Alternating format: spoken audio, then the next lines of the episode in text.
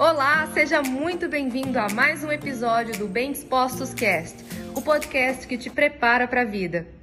Hoje, quando eu estava na igreja, na hora que foi fazer a oração da comunidade, eu percebi algumas falas, por exemplo, e que falavam assim: é, exemplo, para que sejamos como Jesus, pobre, humilde e obediente, rezemos.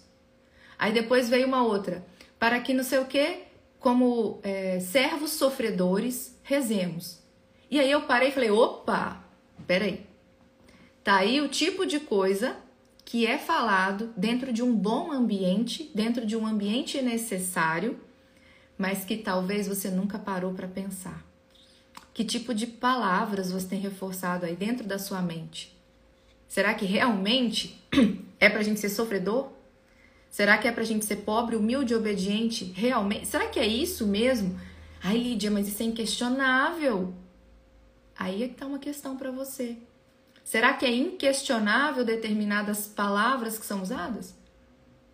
Já parou para pensar que talvez até a sua maneira de falar com Deus e o que você pensa sobre a sua espiritualidade, o que você pensa sobre fé, também esteja programando a sua mente para pobreza, também esteja programando a sua mente para se relacionar pessimamente com o dinheiro, também esteja programando a sua mente para você pensar que o bonito é exatamente renunciar a tudo desse mundo.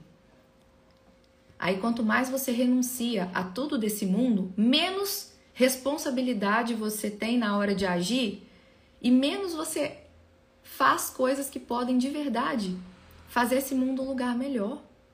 Você não foi colocado aqui à toa. Existe um propósito de Deus para que você esteja aqui. E nesse propósito que existe para que você esteja aqui, não é para você ficar aqui simplesmente esperando passar para seja lá o que você acredita depois, vida eterna, próxima encarnação. Não, você está aqui tem um propósito. Será que você vai cumprir esse propósito esperando a vida passar? Você vai ficar aqui esperando cumprir esse propósito enquanto. Ah, porque é assim mesmo, enquanto uns têm dinheiro, outros não têm. Quantas pessoas você conhece que vieram de situações como a sua e que você, ao invés de se inspirar e ver como essa pessoa fez para que ela mudasse, ah, foi sorte? Foi sorte, não. Existe boa sorte, não existe sorte. Fenômeno de sorte, ainda assim. Vamos pensar que uma pessoa ganhou na loteria. Ela ganhou porque ela jogou. Então, ela só teve sorte porque ela teve algum tipo de ação. Agora, será que você está tendo algum tipo de ação para mudar? Ou será que não? É provável que não. Por isso que a sua vida não melhora. Por isso que a sua vida não muda. E esse foi mais um episódio do Bem Dispostos Cast.